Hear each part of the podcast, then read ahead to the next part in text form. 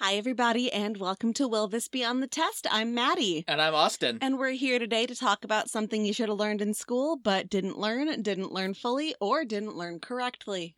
And sometimes we talk about our triumphant return to going to movie theaters. We have had quite the last couple of days because we became fully vaccinated as of Friday. Like, not our second shots on Friday, but like the weeks had passed. Yeah. So, guys, we went into two stores we didn't have to go into, like officially. We wore masks. Yep. I carry hand sanitizer everywhere. And it turns out the teacher look still works because we walked past this dude who had a mask on in a store that's still requiring them, but he had it down around his chin. And I gave him the teacher look, and he sheepishly put the mask over his face. I did not say anything. We made eye contact for less than a second, but the teacher look still works. I did panic a little at the second store and had to leave, but that, you know, baby steps. Baby steps. Then um, Mother's Day is today as we record, and we saw family and ate way too much. But then, but then we went back to the movies. I feel like you're underplaying how much people loved the macaroni and cheese I made. Yes, uh, Austin made his world famous macaroni and cheese. But see, I, I'm still thinking about that fajita stuff my grandma made that I need to like get from Oh, her. that was so good. Um, but we, you've probably heard us talk on here before. It's like the thing we were looking forward to doing most was going back to the movies. And the last movie we saw, thank God, was Parasite. Because it was almost cats. It was almost cats. And we saw Parasite, and then, you know, this global parasite came over us. and we weren't planning on going back to the movies for a few more weeks, like once more people were vaccinated. We were like, no, we're going to give that a few weeks because that can be a lot of people in one room, blah, blah, blah. Then free advance screening of In the Heights. It was amazing. Our movie theater is doing a really good job. They're doing like these big deep cleanings between between every showing. When you check out your seats, they automatically blank out the seats on either side of you. So it was great.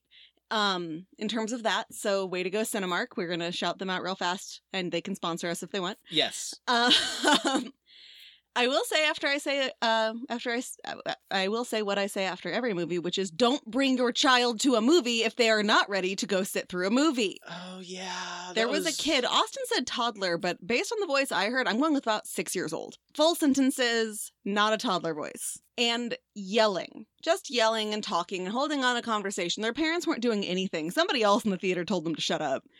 But only was- during the quiet parts of the movie. Yeah, that was infuriating. What? What have you ra- how have you raised this child to be a disaster like this? Now, I hear people say, but how do you know if your kid is ready to go to a movie until you take them to a movie? I'll tell you how.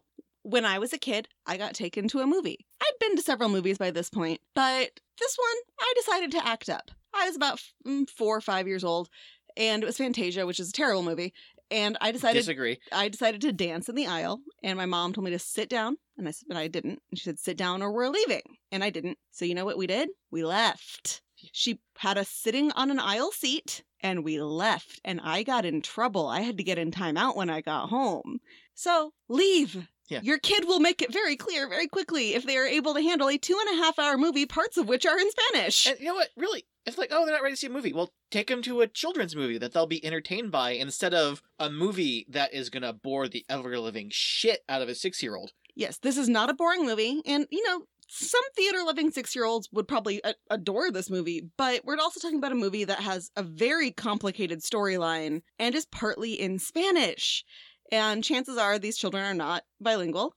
Um, so yeah, that is my, but really that is my one complaint about our In the Heights going experience. And now don't worry, we're not going to spoil anything for you because that would suck. The movie hasn't even opened yet. Yeah.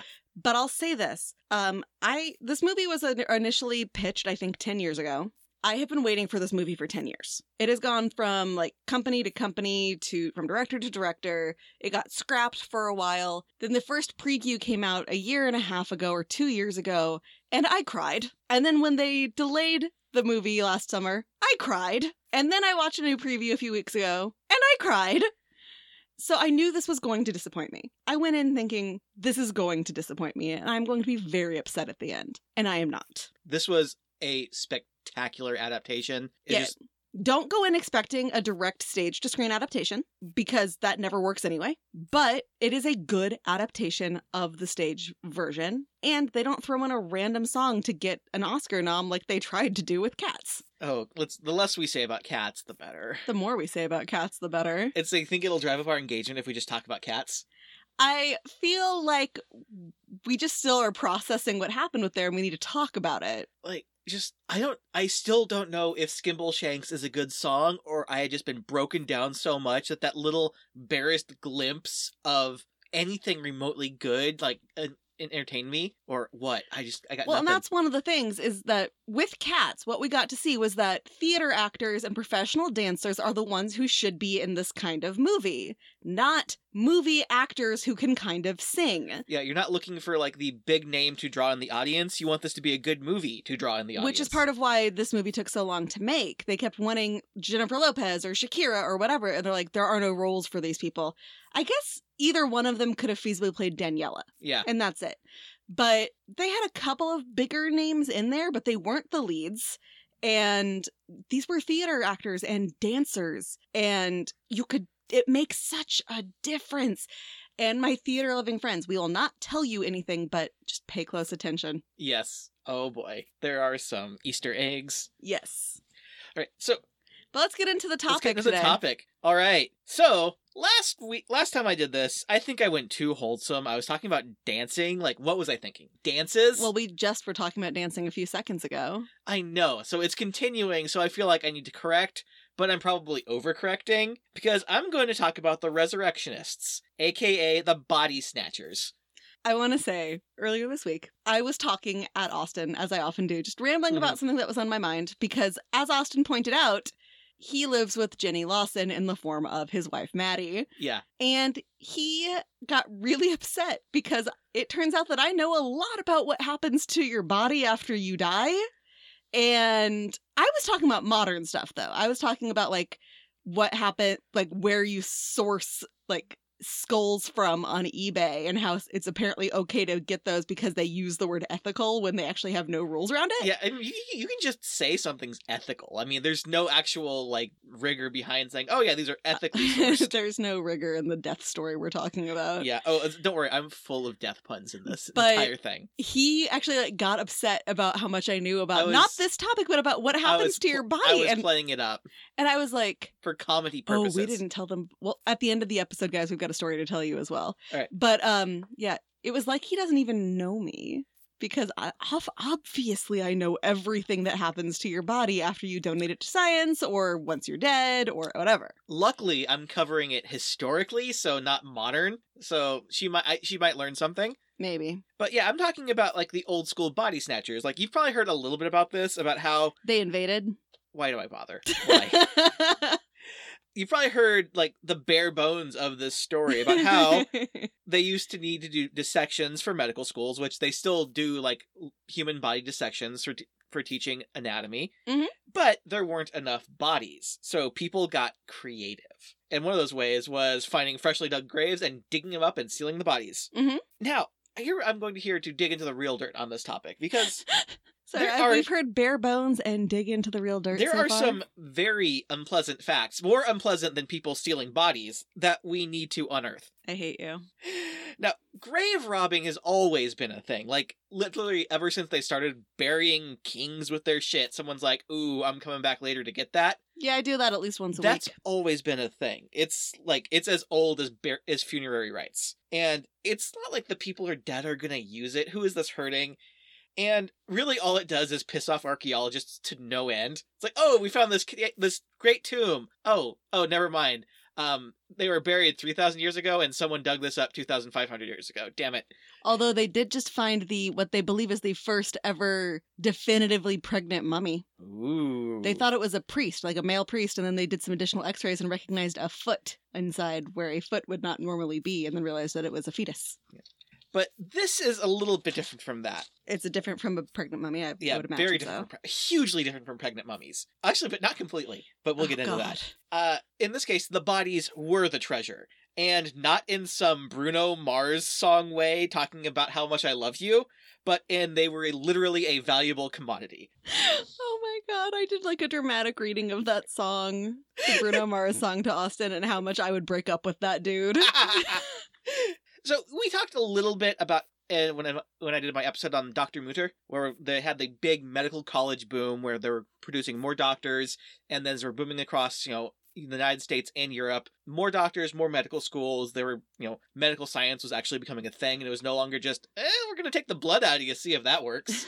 and throw some cocaine in, it'll be fine. yeah, this like the first like starts of medical science were beginning, and there's this big just increase in the number of medical colleges and medical schools, which created a big demand for cadavers for dissection. dissection. And it's not just any body would do for this. They actually had to be pretty fresh hmm because this was pre-refrigeration and pre just like real any embalming practices well, other than mummification but that wouldn't really work for this so because if the body started to rot it would be worthless for anatomy lessons because you actually need to be able to see the muscle groups the organs the veins how all that stuff works Did they not yet realize, like, how.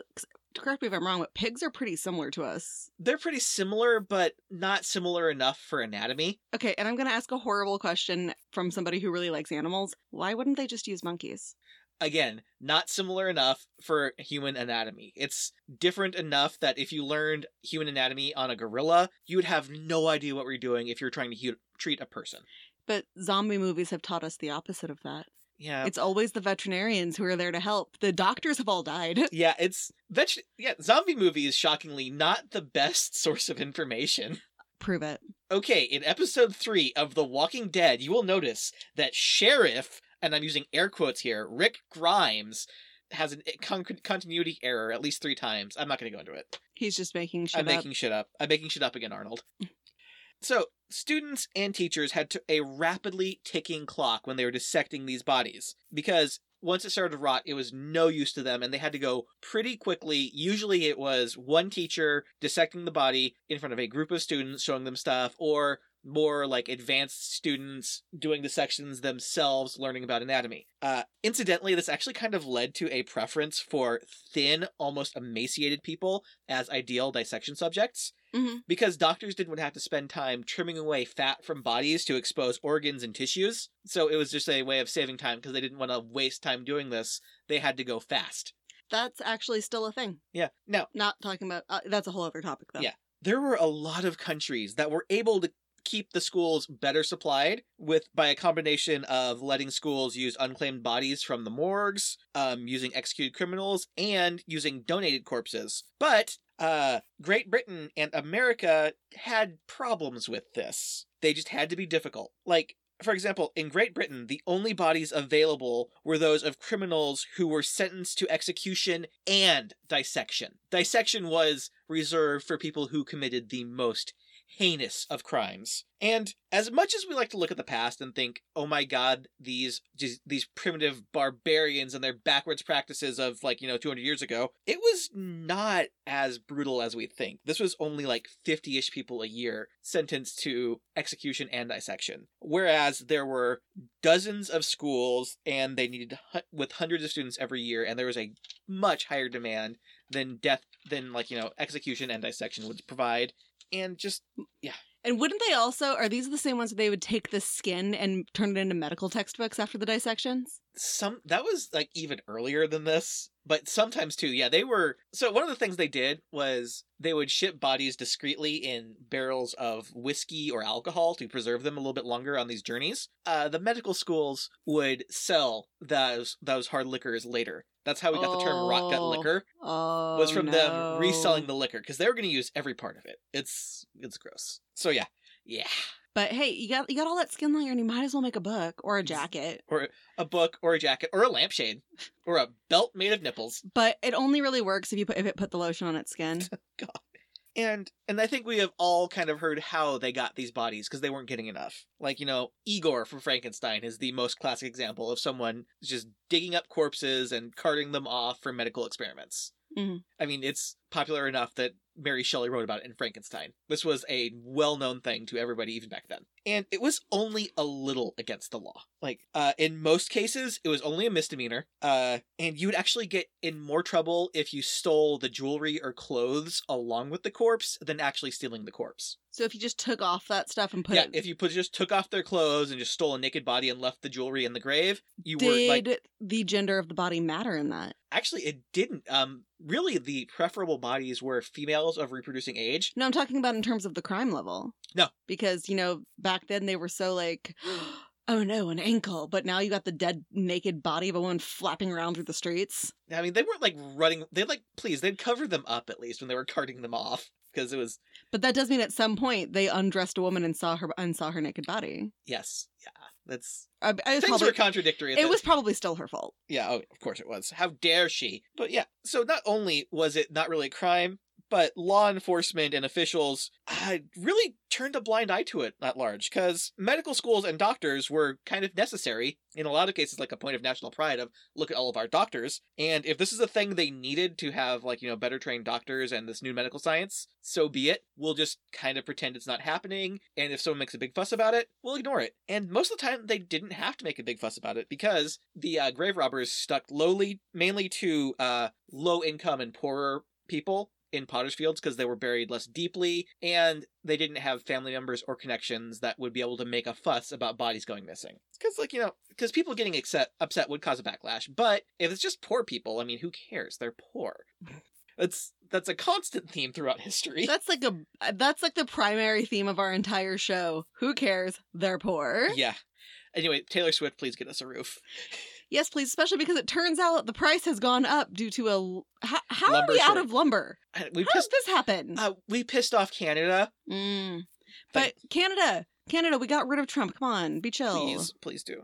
And with how incredibly lax punishment was, this was a very lucrative practice. Like at the height of the body shortage, a desirable cadaver could be worth uh like you know five or six dollars, which is the equivalent of hundreds of dollars now. hmm And it was pretty simple digging these guys out because uh freshly dug graves had loose, easy to dig up dirt, and you didn't even have to dig the whole thing up. You just had to dig up the top part of the body Mhm. And then crack open the you know the the coffin with an axe or a shovel. And by the way, you'd want to use a wooden shovel because those are quieter than metal shovels. And so you do that, then you just tie a rope around the neck or shoulders and just yank him out of the body like eh, pulling a Twinkie out of a box that you had buried under the ground. Why am I burying Twinkies? Don't judge me. And why does my Twinkie have a neck or, or arms?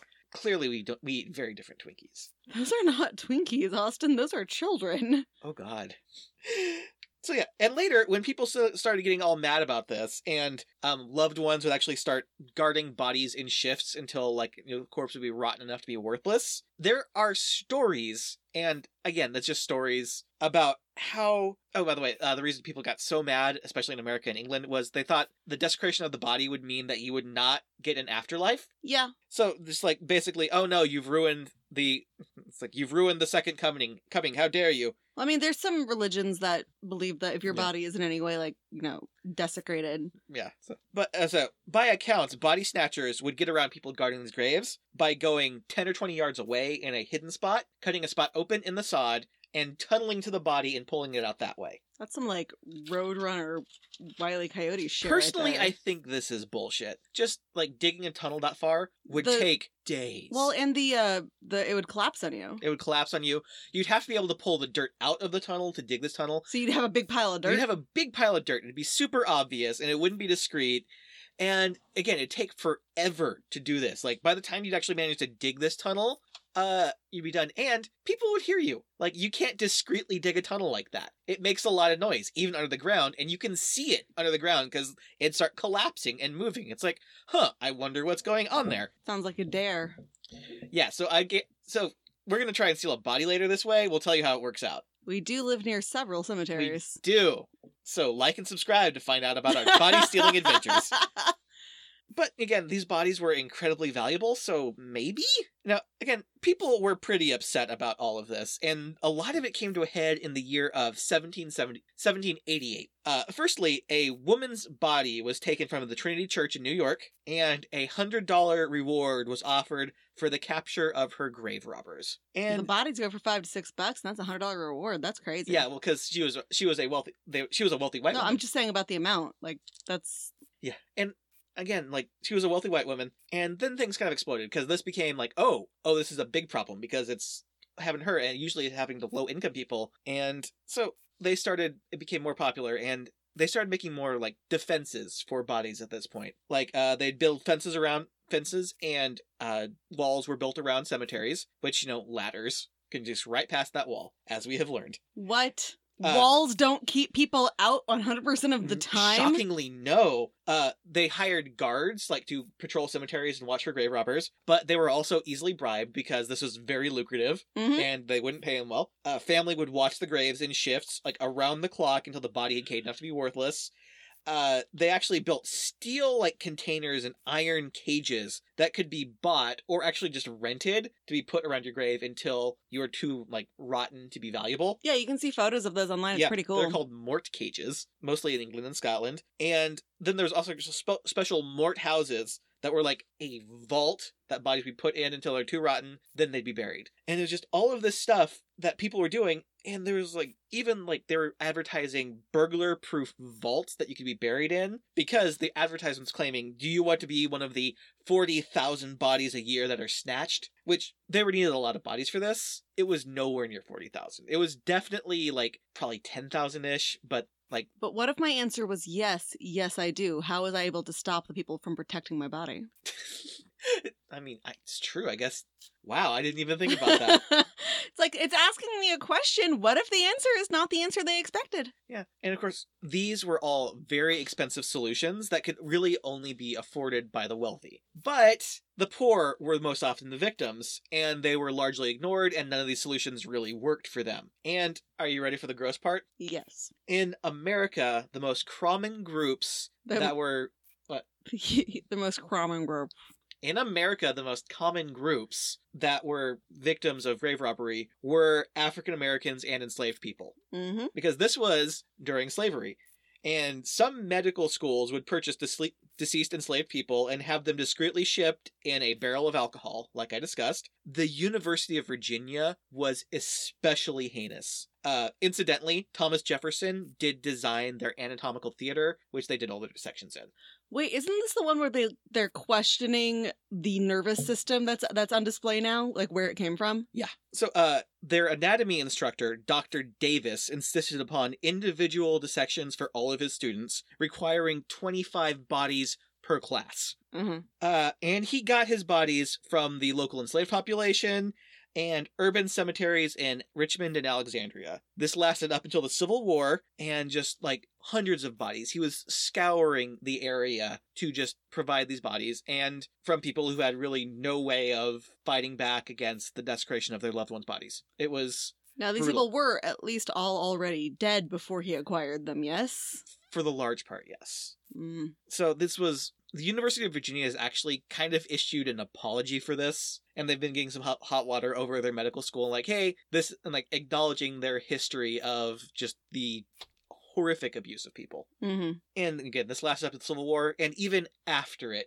to a large extent, even though he was just to a lesser extent after that, just because, you know, he wasn't able to get as much away with his awful stuff as openly. But still, it was not good. And then let's get back to New York City in 1788, where should I started off with that woman's body who was stolen. Well, more stuff started happening. And again, it involved African American cadavers being stolen from graveyards. Because even though they knew this was happening for these medical schools, and there were witnesses saying, hey, there's these people stealing bodies, we know who's doing it, we know it's people doing this, we know exactly what hospitals and schools were selling them to, the officials did not intervene. They refused to do anything no matter what how many people petitioned again because it was just the poor communities they weren't going to listen to it. These medical schools were of value and it led to a lot of bubbling resentment amongst people. So again in 1788 a group of children were playing near the New York City hospital, and it annoyed some medical students who were dissecting an arm. So being uh, the mature adults that they were, they uh, yelled at the kids and waved the arm at them and chased them off with it.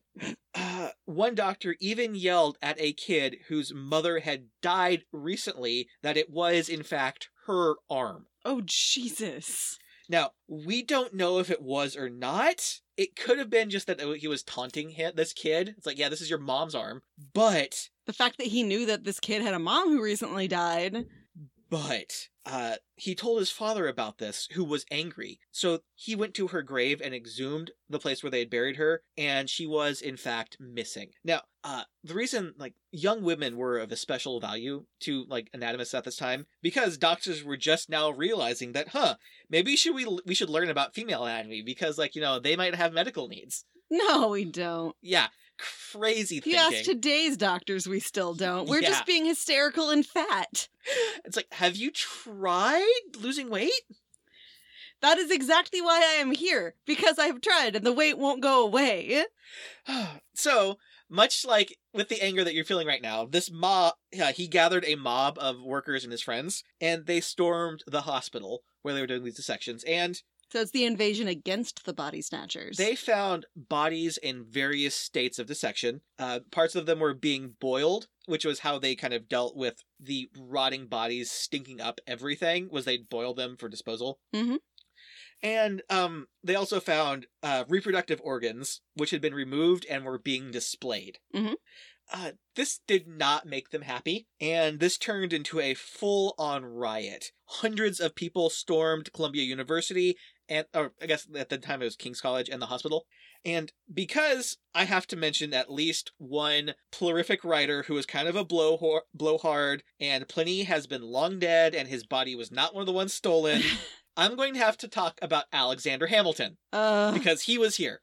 wait, have we not talked about this? Alexander Hamilton in 1788. Him standing out there and being like calmly like, guys, Guys, guys, Yeah, let's let's just please he don't. was pleading with the crowd to not destroy the school, Yeah, like he was like very calmly like trying to trying to use I could have sworn we talked about this already. No, we might have at some point because he got again. Alexander Hamilton is basically Pliny the Elder. Um I don't think he Fight did a whole lot of work in his bathtub or made his nephew write his notes for him. I think he did. I don't think, he so. did. I don't think so. So, Mostly yeah. because I don't know if he ever had any nephews that while he was living. Yeah. Uh, shockingly, his words did not convince the angry mob to not do this. So they stormed everything. Uh, they removed all of the bodies in their various states of dissection.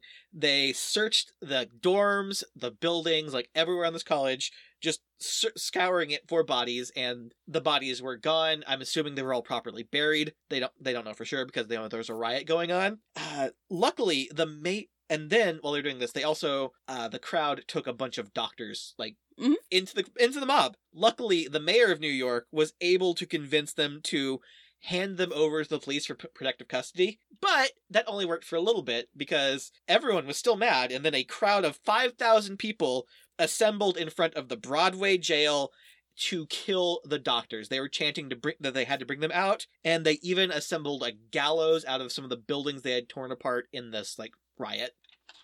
Yeah. Uh, Governor G- George Clinton tried to get the mob to disperse. Not the musician Not George the Clinton. musician George Clinton. Tried to get them to disperse, but that didn't work, and they turned violent. And uh, eventually, one guy tried to storm into the jail and was shot, and it just d- just fell apart from there. Interestingly, uh, John Jay, the founding father and future first Supreme Court justice, uh, got his skull almost cracked by a rock that was thrown. So. And in the ensuing violence after this, 20 people died. None of them were the doctors, were they? None of them was doc- there was um animosity towards doctors that lasted for years, and we do know that there was a grand jury investigation against the doctors and some of the grave robbers, but we don't know if anyone was convicted or not. Weird. Yeah. Following this, the laws changed around dissections. These were called anatomy acts. Uh, they both increased punishments for grave robbing and they made bodies more available through legal means. It was not enough for, like, you know, to meet the demand, and grave robbing still lasted for years after this. But they finally acknowledged we need to do something about this, and even if it was just a band aid, they did something. Uh, incidentally, in in Massachusetts, they uh, decreed that anybody who died in a duel, their body would be subject to dissection as a way of discouraging dueling. Is that law still on the books? I don't know. I'm assuming it's not because that would be crazy. It's Massachusetts, so probably. They, I mean, it's it, it feels like one of those laws that is so antiquated that you wouldn't think to take it off. But technically, technically, anytime you and one other person have the same type of weapon pointed at one at one another, it becomes a duel. I feel like. So if, you, if it's you and one other person, you both got a gun out, one of you goes. Okay. Now you gotta be dissected. right now, we are arguing on microphones. This could be as seen as a sort of duel. If I were to die, would I be subject to dissection in Massachusetts? Only if I killed you with the microphone. You heard it here fo- first, folks. I'm not gonna kill you with a microphone. That's messy. Yeah, she's got way better plans. Uh, however, in the United Kingdom, uh, it was generally more accepted. Like they weren't worrying about it at all because you know it was a more crowded country, and like they cared way less about the pores there than even America, which is shocking. And so they never really cracked down on it until uh, in 1832, two very famous resurrectionists called Burke and Hare decided that it was just easier to just kill people instead of digging them up. So it's like we could just kill people, say, yeah, we dug up these bodies and what's, sell them. What's Burke's first name? I didn't write it down. Hmm. I figured they've listened to our podcast, they've listened to other podcasts, and they've heard a true crime podcast about these two because they're early serial killers. Yeah, I'm just trying to figure out if that Burke is related to the Burke that I'm currently doing research about. Ooh. Because I know that they've mentioned that he has some rather famous predecessors, but I can't remember what they were. Oh, oh, dip. Yeah, so this became a huge deal and was all over the press, and it got elevated to like an almost mythical, ghoulish status by the newspapers and penny dreadfuls. Like, there is a lot of myths surrounding these figures, like to the point where it's hard to know what's true and false about them. We need to bring back Penny Dreadfuls. So much better than the creepy pasta bullshit we've got now. Oh my god, have you ever tried to like read those? There's like one good one for every thousand bad ones. Yeah. Same thing with the no sleep post. I'm like, once in a while you get a really good yeah. one, but other times I'm like, most of the time I'm like, please stop.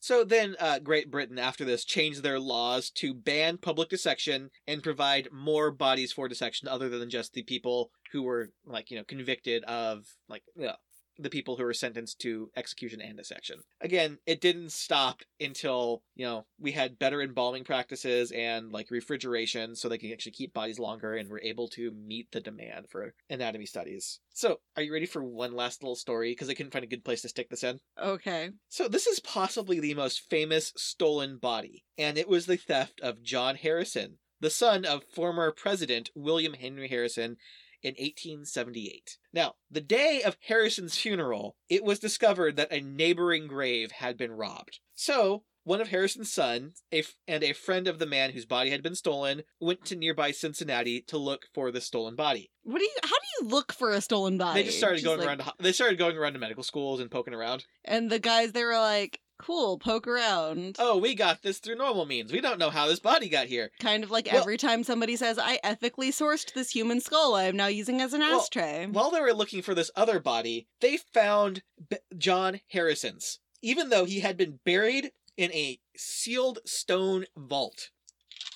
So he had been buried securely, but they had his body, and there were guards. And he was just there. They found him suspended by a rope in a chute in the lab, and they did find the other body in the same lab that was being pickled in a barrel of brine. okay, in my head, he's being suspended like either a deer carcass, Probably they were wanting to drain or the some out. kind of like flayed up in the air situation. They were with the probably organs. draining the fluids out of him. Can you imagine that? Because that was his son that found him. Yeah. him. Mm-hmm.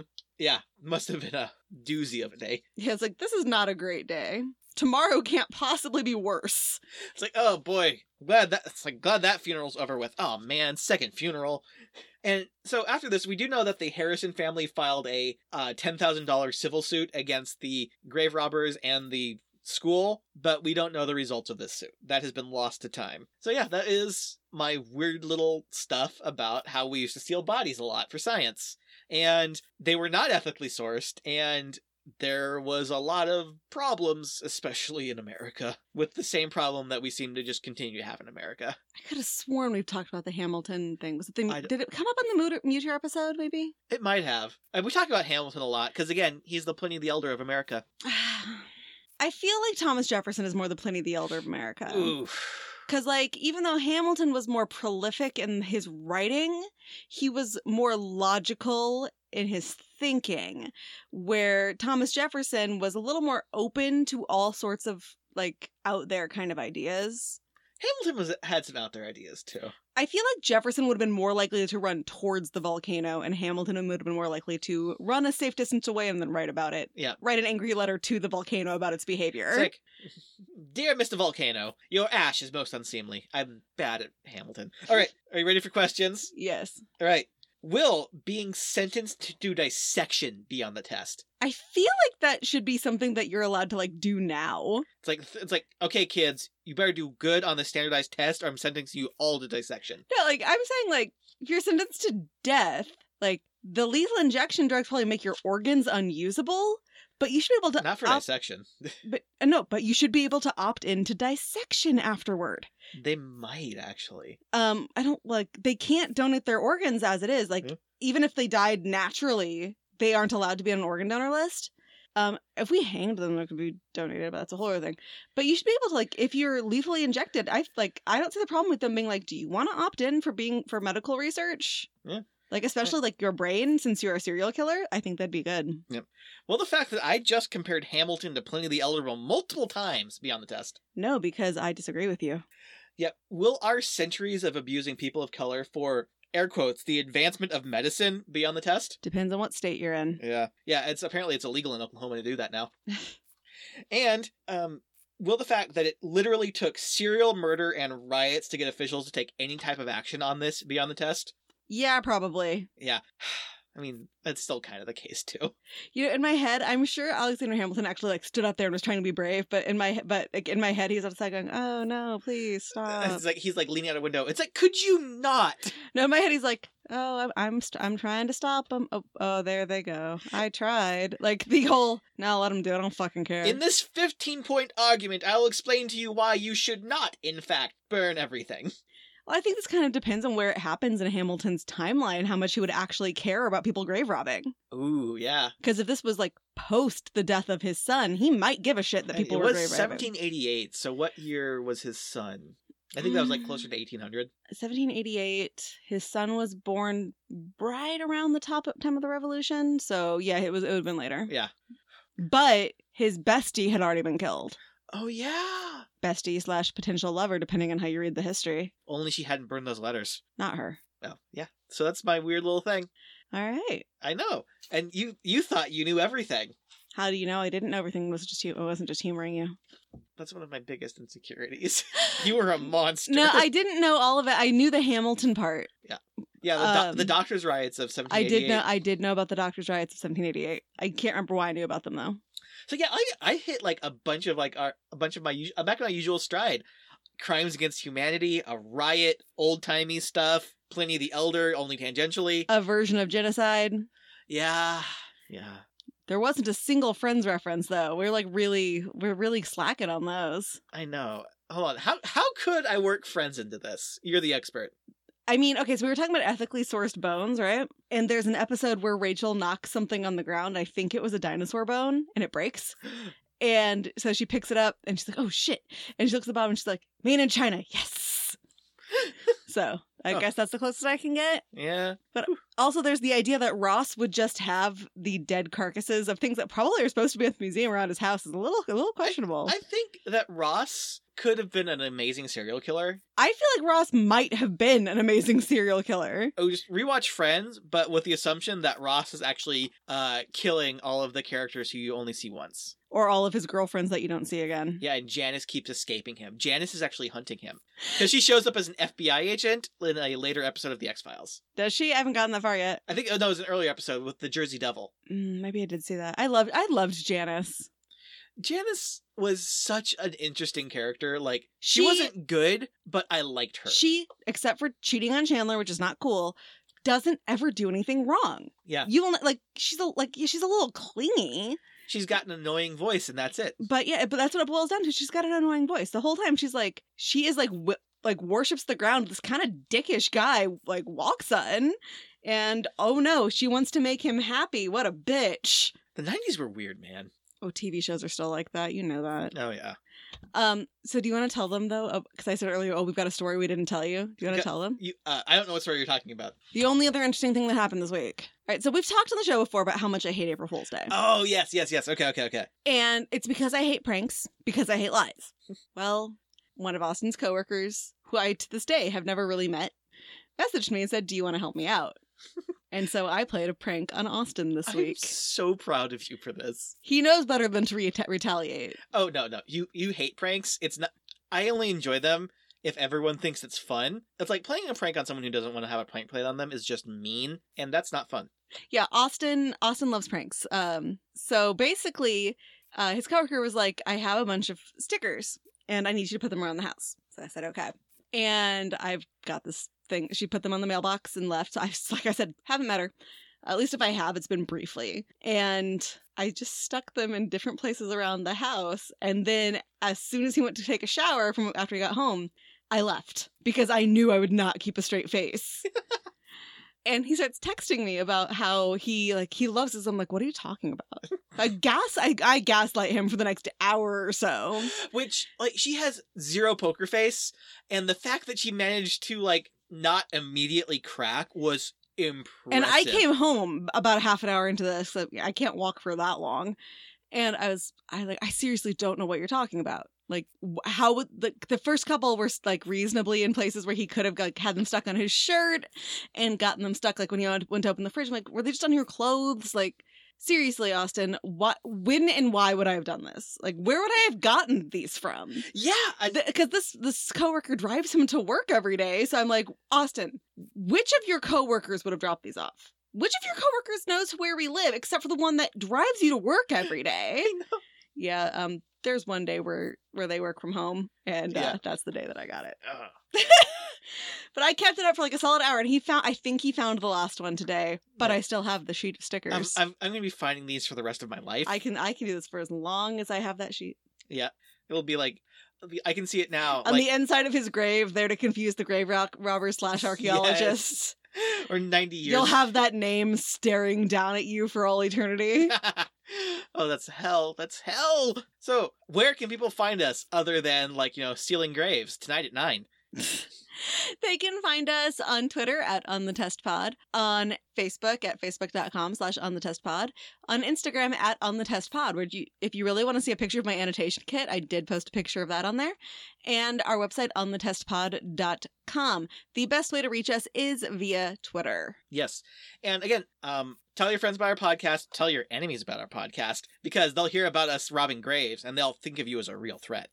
Yes, and then tell them that if they don't give you five, give us five stars, we will definitely rob their grave. And again, if you're not going to give us five stars, why are you still listening to us? Yeah, give us five stars. We've been talking. Austin's been talking for like almost fifty minutes at this point, and you're still listening. So clearly, we are worthy of five stars. And I know my voice isn't that great.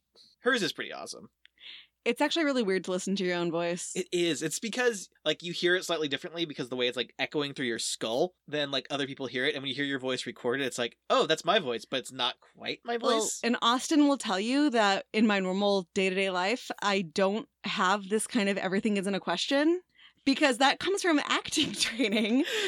and when you are like, depending on the school you're being trained at, they train you to kind of go, go up at the end because naturally we go down at the end and you lose what's being said. So there's a microphone in front of me. So I start to actually kind of have things go up again at the end. But since you're listening to me talk for so long, it really does start to sound like questions as opposed to statements, which on stage it sound more like statements.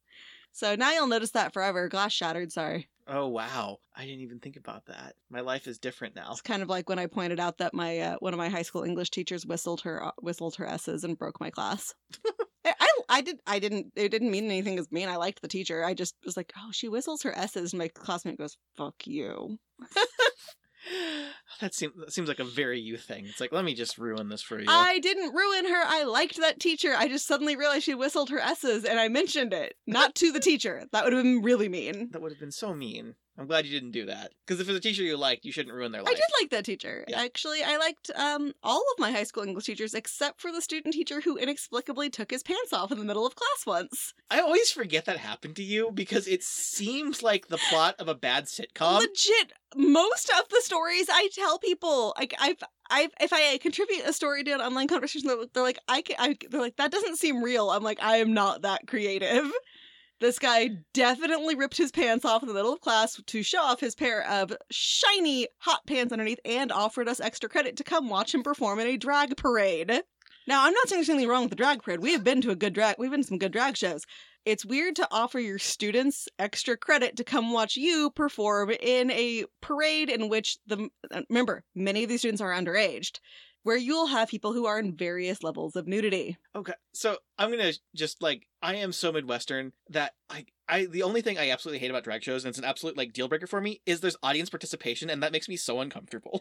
i don't like audience participation in I can't I can't do audience participation. It makes me so like I can't do this. yeah you would think that as a as an actor i would be all for audience like being part of audience participation like no i paid to enjoy the show not be put on stage i need a little bit of a refund now that i am part of your performance uh, I mean, there are ones where you volunteer at the beginning, like uh, spelling bee. You put your name in a jar, and you're like, then you'll you you have agreed to go up. And I actually might agree to do that because you know spelling bees are my jam. yes. But I'm still bitter about losing my sixth grade spelling bee. I don't even I don't remember how well I did in the spelling bee. It can't have been good because I'm a spell check baby. The word was separate. I remember the word, and I remember she misheard me. I'm still salty because two kids later, a boy, he did misspell a word. She asked him to repeat it. He spelled it correctly and then went to sit down because he knew he'd gotten it wrong. She goes, "No, I just didn't hear you the first time." And I'm like. Unbelievable. I'm I got in my car afterwards. My dad picked me up, and I'm sitting there, and I just tell him, and he goes, "Okay, well, spell the word for me." And I did, and he goes, "That's correct." And you definitely spelled it that way the first one. I'm like, "Yeah, I studied for this because I want to be a spelling bee champion. They crushed your dreams. I want to be part of a adult Thanksgiving Day spelling bee." Friends reference. I worked it in. Yay! and I guess on that note, Class, Class dismissed. dismissed.